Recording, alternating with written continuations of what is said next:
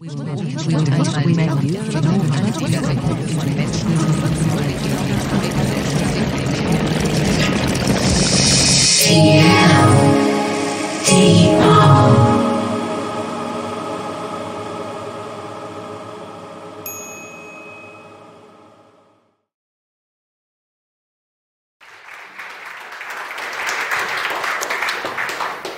everybody. I'm Christina. Thanks for the introduction. Um, I just want to share maybe an experience you might also have had. Like six months ago, I handed in this abstract, and then I stood myself and I thought, oh, I handed in quite an abstract. Oh, in, in English. So I will um, be a bit challenged with the English, so excuse if I might sometimes read from the papers because we will actually go through quite a complex topic. But um, yeah, I, I, I, hope it's working out. So, as uh, Joran said, I'm from the Center for Internet and Human Rights, but I do want to pay credits to the work I did for the last four years. Together with my colleagues from the Amadeu Antonio Foundation, they have a stand here also. A lot of these things on counter speech are actually developed in a discussion with them and working with them, and meanwhile, um, the topic occurred um, there is a lot of ideas from them in here. So, in the Center for Internet and Human Rights, just to let you know, I do research now concerning youth and the, um, the use of memes in online culture and the way youth use that, these forms of messages maybe to express political attitudes. Uh, but today I will maybe as counter speech, so that's why we also speak about counter speech. So maybe um, um, an explanation why it is a too long didn't read.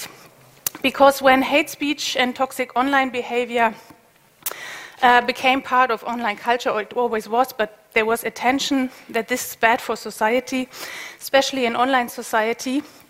And that came especially with the rise of right wing populists, gaining a lot of attention, and then later also political power. The strategies of these movements are globally mainly the same, and they do tend to use social media to grab attention, attack political enemies, and uh, pillory and create atmosphere of, of behaviors that hate speech and harmful speech is conducted in a rapid way. Counter speech appeared then as a measure against this form of hate speech. So it's a deeply political idea, and I will speak today about it really more as a political question that we still need to deal with today. So, counter speech was the idea of the democratic orientated person to speak up in social media and condemn these behaviors. And when Heiko Maas in 2017 made the fight against hate speech in social media one of his political priority as a Minister of Justice, he was then, the pressure went to the platforms, social media platforms. And the discussion ve became very strong towards a state regulatory practice as the solution to deal with hate speech. And looking back, I can see how alternatives are still overlooked because I feel political state regulators, in analyzing the problem hate speech, just read the first line and fell for a typical too long, didn't read. So that's why I will speak about counter speech as a concept as a concept, as a whole, will, we will go a bit into depth. Then I will talk about the Network Enforcement Act. Maybe you know it as Netzwerkdurchsetzungsgesetz, NetzDG, and the governmental program against hate and hounding. And thirdly, I will look. I will close with a short outlook. So here we are. What is actually counter speech? And counter speech is any direct response to hateful or harmful speech which seeks to undermine it. It can be crowdsourced, like initiatives like Ich bin hier, I am here, do it, or it can be individual. Maybe it's very important to say that it's always reactionary and harm, too harmful message, and then that always implies a hierarchy. Like we should never think of hate speech, counter speech in equal ways. There is a hierarchy and there is a power structure in those ones who attack and to, who do these harmful messages in those two response. And that is very important always to consider. Now we will start and we will go back into the history of counter speech in the conceptual grounds. You see here Justice Louis Brandeis. Uh, he did have an idea about counter speech. Um, he was a judge And many platforms, I want to also say, that come from America have this deep understanding of freedom of speech formed into their context of social, is formed into concepts of social media platforms, as well as, for example, their Puritan idea of nudity, exposures of women's uh, breasts. So the concept of how to deal with hate speech in free speech orientated context goes back to this law case that Judge Louis Brandeis wrote as one of the greatest defense of free speech in American history, and it became the leading standard case. In this court case in the 20s, he was up, it was upholding the conviction of Charlotte Whitney, who had engaged in speech that raised a threat to society. And that was the establishment of the Communist Labor Party in America, who taught the violent overthrow of governments. Even though she herself denied that this was her intention to become an instrument of violence, Brandeis, uh, Brandeis wrote a concurrence, and a concurrence is like a speech that um, a piece that a judge can add as an opinion to a court's decision. And in this, he underlines unpopular ideas should have an op opportunity to be competed in the marketplace of ideas. So he states in this paper if there is be time to expose through discussion the falsehood and fallacies to avert the evil by a process of education, the remedy to be applied is more speech and not enforced silence. So here he grounded in this case um, this idea of the marketplace of idea and that free speech should, should be in this marketplace of idea, should be the measure of all. So that is, um, and also even with those ones who might be threatful to society. So 1927, the internet and social media far away, but he grounded a concept of a democratic process and free speech who were deeply intertwined for him. Counter speech was for him the speech made in opposition to other speech. But the concept of counter speech also comes with, with, factor, uh, with context. So to speak up is one of the most important matter of counter speech.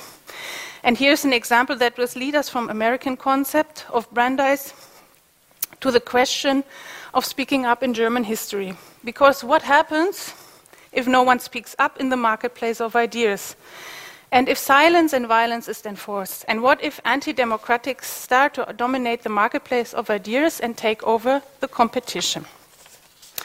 Here we have um, a statement attributed to Pastor Niemöller, and he describes the experience of silencing as well as of the democracy turning towards dictatorship, and the dictatorship is the end of the marketplace. That is always the, the, the market is gone. So here it's written first they came for the socialist, and I did not speak out because I was not a socialist. Then they came for the trade unionist, and I did not speak out because I was not a trade unionist. Then they came for the Jews, and I did not speak out because I wasn't a Jew. Then they came for me, and there was no one left to speak for me. This quote I like very much because it shows that not only the German experience of bystanding, but also emphasize something very important about counter speech itself, the structure. Because counter speech is not only for those ones to speak up for themselves, but it has a deep concept of protection and solidarity for others to speak up for others. Counter speech is not only for those who are affected and attacked, harassed, and publicly threatened. It is also for those ones who witness and bystand to take part. So, German laws and discussion around free speech and regulation hold a deep historic experience, and that's why their free speech in Germany is regulated. For example, such as the Holocaust denial, that is a, a, a classic of this regulation of speech. What I want more want to come to is to speak about what we call dangerous speech. So hate speech, it's, it's, it's a threat. Uh, there is uh, uh, also a law to it now, but actually it's a discriminatory, um, it has parts of discrimination. And the question is more, what is actually dangerous speech? Dangerous speech can be hate speech, and there you see um, a graphic from the Dangerous Speech Project. That is a project run by Susan Benesch that I worked for quite a few years. And the thesis here is to say, okay, there's certain speech that is not hate speech, but it inspires violence. So suppressing certain speech can also become this dangerous speech. It can inspire violence, but it cannot be held accountable as hate speech, and that is really a problem. So, um, interestingly, I give you now here an example of de- detour communication. For example, we, if we look at Holocaust denial, if, if certain right wing extremists cannot speak about it, they will use detour or deciphering detour communication. And the online world has a very specific form of it. I show it to you here. It's called dog whistling. And dog whistling is a specific message that only particular group are able to understand. And here I give you the example. You can see there, um, uh, there a, li- a, little spot says, "Don't worry, we broadcast at a at a frequency that only white people can understand." And behind him are um, very racist comments that, that is kind of the, the idea of dog whistling. And down there you can see the idea of dog whistling, even though Pepe the Frog has become the picture of the alt right, the, the right wing extremist troll groups, mainly also from America. We can see here very clearly um, Trump shared this, this uh, meme in order to dog whistle to say, okay, I'm here with you. And the same, of course, don't forget, we, we have very similar dog whistling techniques also in the German scene. So, but the question going back to counter speech is how to apply counter speech to th- these kind of phenomena. And what do you do with those ones who are very clear about their intention but not clear about their words? And what kind of counter speech is applied to these forms of encrypted messaging? So, counter speech wisely would aim at those ones, and you see down there the, sh- the silent audience. A classic of those ones who work with social media, you know, there's a huge amount of people who consume content, who read and inform. Maybe if you work with youth and kids, ask in your class, in your groups, okay, who's actually producing content and who's only consuming, and you probably feel this, it's like a 80 21 sort of uh, rule. So a lot of them consume, certain people curate, and very few do produce own content. And that's a dynamic that is uh, difficult if you want to speak about counter speech because the consuming of dangerous and hate speech is probably very high. On top of it comes the question if you say, okay, we, we want counter speech as part of an online debating culture. Um, um, that most passive consumer of information and mes- um, messages uh, sit in a disinhibition effect that they don't speak out. And furthermore, then we have chilling effects and so called self censorships. If only climate, if the climate is toxic, that will make other users um, kind of not speak out and not counter speech. Okay. I um, want to speak to you about which users, which online user actually haven't encountered hater speech. And here's a data analysis of 2016, and the latest one is 2019. And that's also a question I give for those ones who work with youth or in education: is ask for the experience. And if you ask in these groups, you will probably find, I can tell you from my experience, that at least 80%, if they are honest and they say, yeah, we have experienced hate speech or kind of strange commentary, maybe also disinformation or things that we were thought right. And the numbers here of Forsa uh, show us 85% of 14 to 24 year olds have already been confronted with the fact, and others with dubious media. So it is a common shared experience. And that's actually interesting to work on these common shared experiences to apply and to speak about counter speech and why it is so important. Um, um, the problem with counter speech and is, is, detecting hate speech, but the problem I told you is also dangerous speech. And with everything and all the numbers I will present you here, you will find it's quite dangerous to, to detect it. So the context is always, always important. So it's very hard to measure the impact of counter speech. And those um, numbers we have, and there's really very few research, uh, there's a lot of research about hate speech now begun, but the research, research on counter speech is very problematic because in the end we always come to the point, or many many studies come to the point that hmm, um, but the context is relevant. Bi- biographical context is relevant. For example, in this in this um, study that looked at in civil commentary. Um, another part that is also very important is the stuff that uh, yeah stuff that's coming now the, the technical developer AI filter sentiment sentiment analysis they can only be a part of detecting in social media what is hate speech and dangerous speech but it always needs human to detect these contexts so that that we, will, we cannot su- solve this whole problem with technical filters. Part of it, yes, but it always needs to be connected in kind of an onion, onion layer um, idea. Then there's also nudging and studies about nudging. Uh, there's no outcome yet, but it's interesting to question if automated messages that create positive influ- influence online are like on online behavior. That'll be, that, that is kind of the future of studies on counter speech. So, um, counter speech and disinformation, I just shortly um, give you the key points because it, it, it, disinformation and hate speech are intertwined. Debunking rates, so called debunking, that is kind of explaining the information, putting it into a context, saying what is manipulated about disinformation, um, usually reach a proportion of like, like 10 reach the, the fake news or the disinformation, and one part of it can only see the debunking or the explanation.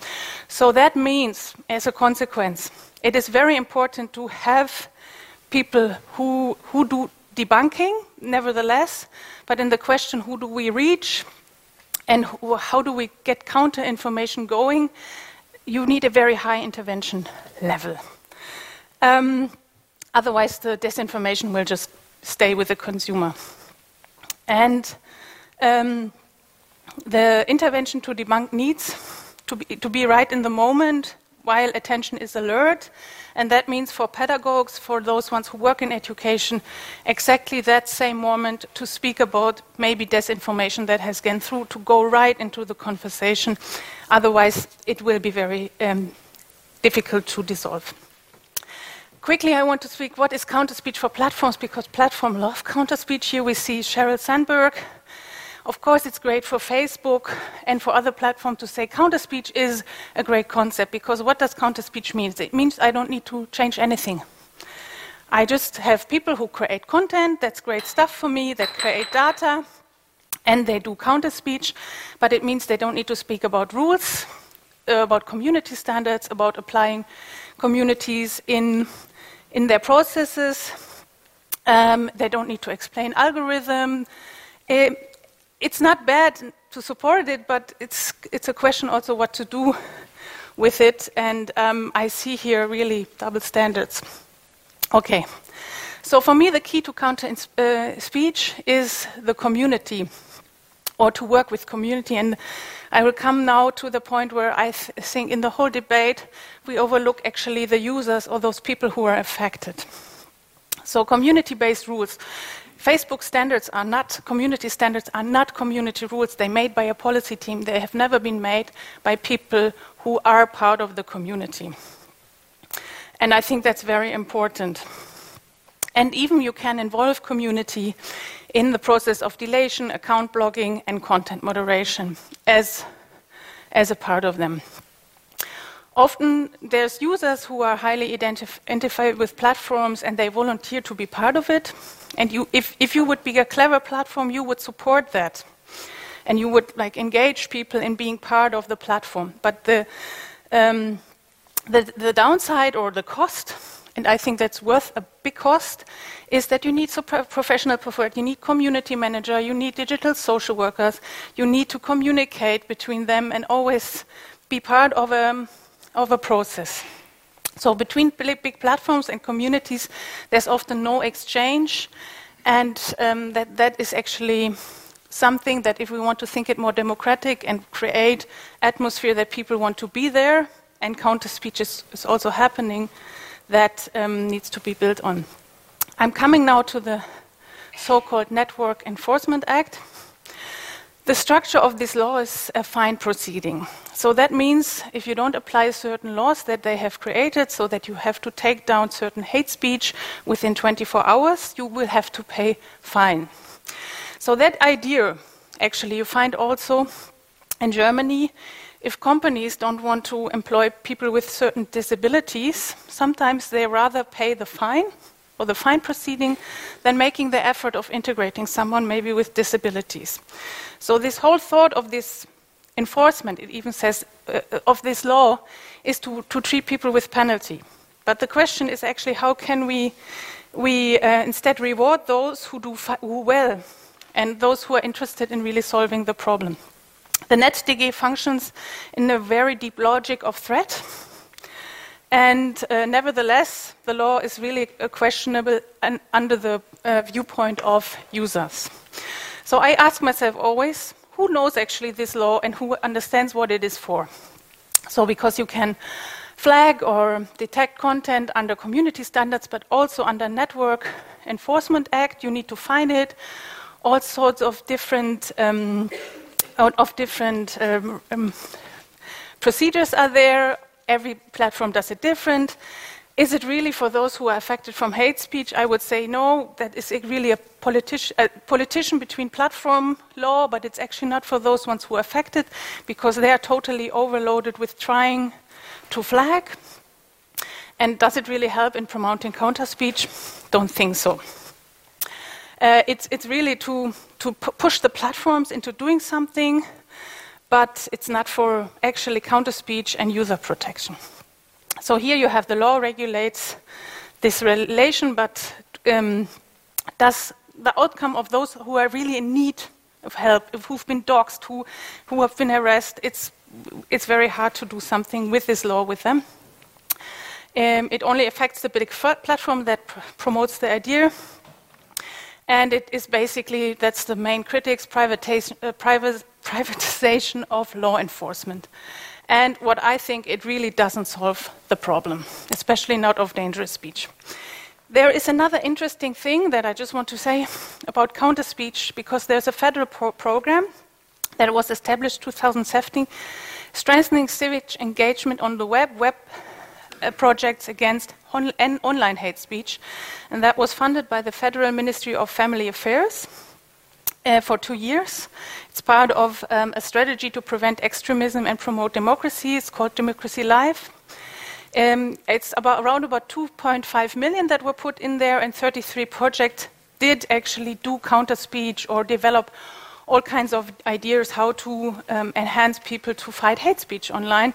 And this ends 2019, and there is no extension of this line. Yeah, the ministry has kind of decided digital stuff we need to do, but maybe everybody should do a little bit. And um, that's another problem that I think that here we have a learning and we have projects who actually try to apply counter speech and to find out knowledge, but it just runs out. Okay, my last two points, and then I'm finished.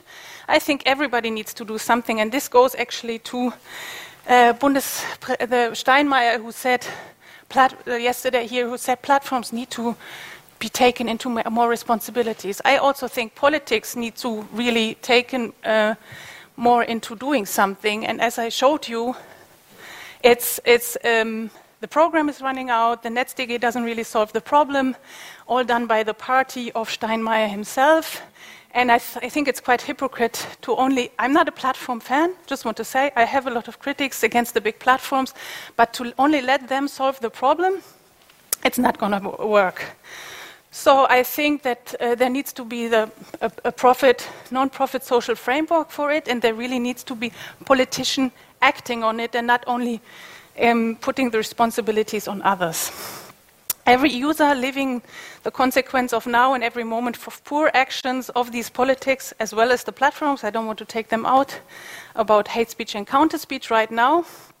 And they need to take care, enhance, reward good counter speech and healthy communication, and enhance, um, enhance also the participation.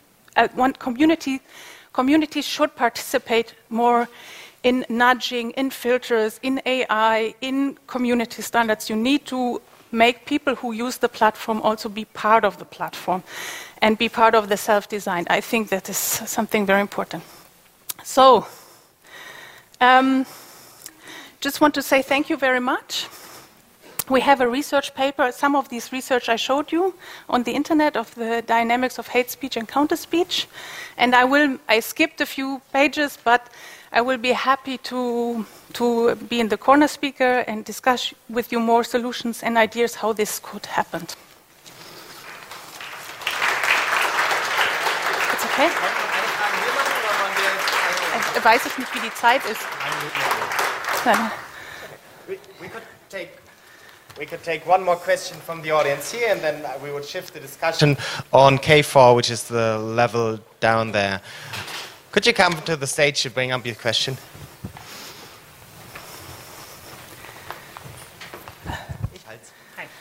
Um, I'm Björn from uh, LoveStorm, one of these projects.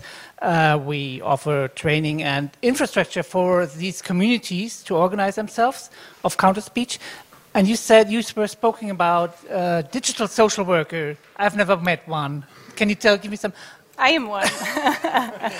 uh, but are there more examples of, you know, like what you, what, and what is this? I mean, okay. if you, uh, actually, it, it, was part of my work at the Amadeu Antonio Foundation was to be a digital street worker and to work with youth who, um, who, who affiliate with right-wing extremist idea to encounter them online and to kind of see this, the digital space as the street. Yeah, so social media was my street, and I worked with them, and I debunked information, and I, I did relation building through social media in order to think about why you affiliate so high with right-wing extremism. And just to say, there is more digital so social worker. I know about 10 they all work in different fields. Some work with refugees, some work with migrant communities, and all they do is use social media in order to inform, advise, or also sometimes debunk and counter speech. Thanks again, Christina Dinar.